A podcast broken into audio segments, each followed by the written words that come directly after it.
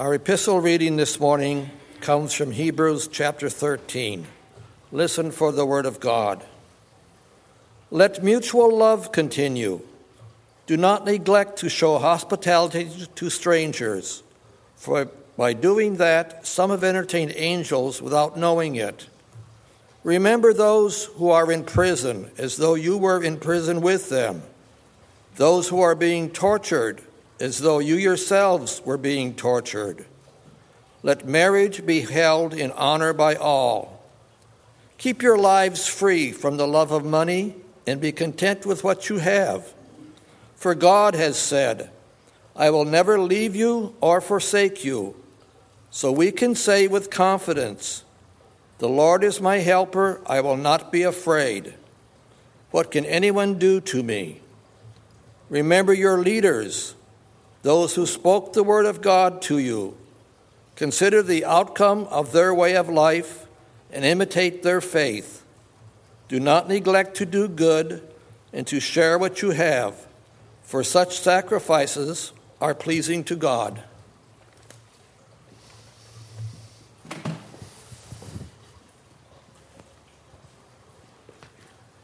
Those of you who are visiting, uh, I'll preach longer normally, much to your great chagrin if you come back.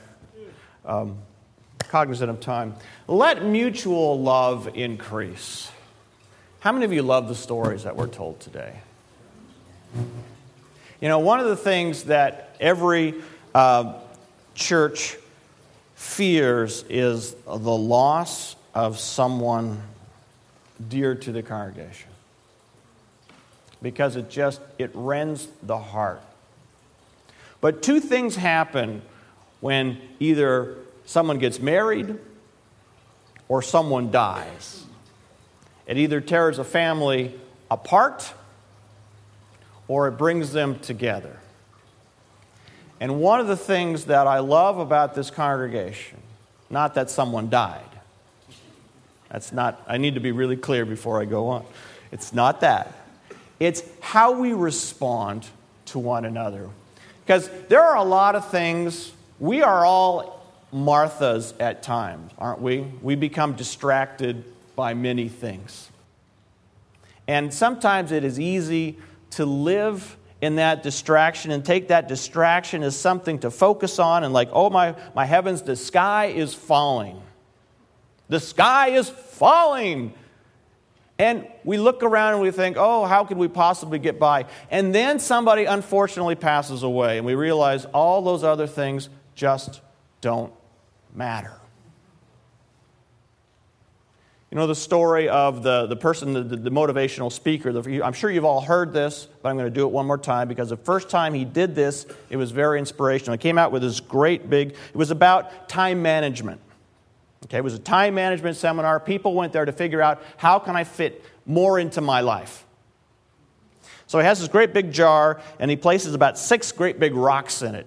And he says, Is it full? And people say, Yes. And he says, No. And he pours in a bunch of small rocks. And those small rocks fit in between the big rocks. He says, Now is it full? And they said, Yes. And he says, No. And he pours in even smaller rocks. He says, Is it filled now? And now they're beginning to catch on. And they say, No. He says, Right. And they fill it with, he fills it to the top, the very, very top of the jar with sand. And it completely fills the jar. And he says, Now is it filled? And they said, Yes, now it's filled. And he said, No. And he pulls out a pitcher of water and he fills it, and the water goes until it's to the top. And he said, What's the lesson? What's the lesson that you have learned from this exercise? And they said, they shouted out, You can always fit more into your schedule. You can always do more. And he said, No. that is not the point of the lesson. The point of the lesson is if you want to get the big rocks in your jar, you've got to put them in first big rocks. What are our big rocks? Let mutual love increase. Be kind to strangers.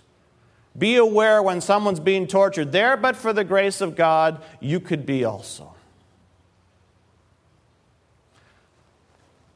Let mutual love increase.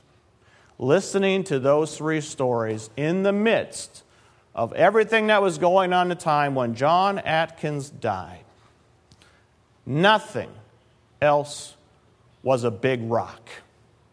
It put all the little pieces in perspective. And you were the biggest rock in the church. When your mama died and you were just, when Caroline passed and you were bereft, you were a huge rock. When Karen passed away, you drop everything. When Karen is sick, you're a sister. Nothing else matters. That's a big rock. Let us celebrate that we are a church that knows how to put the big rocks in first. Let mutual love increase. And when we are at our best, when we did that appreciative inquiry, when said, Who is NCC when we are at our best? That's who we are. And if we can do that, we will be God's people. And that's good news. Amen.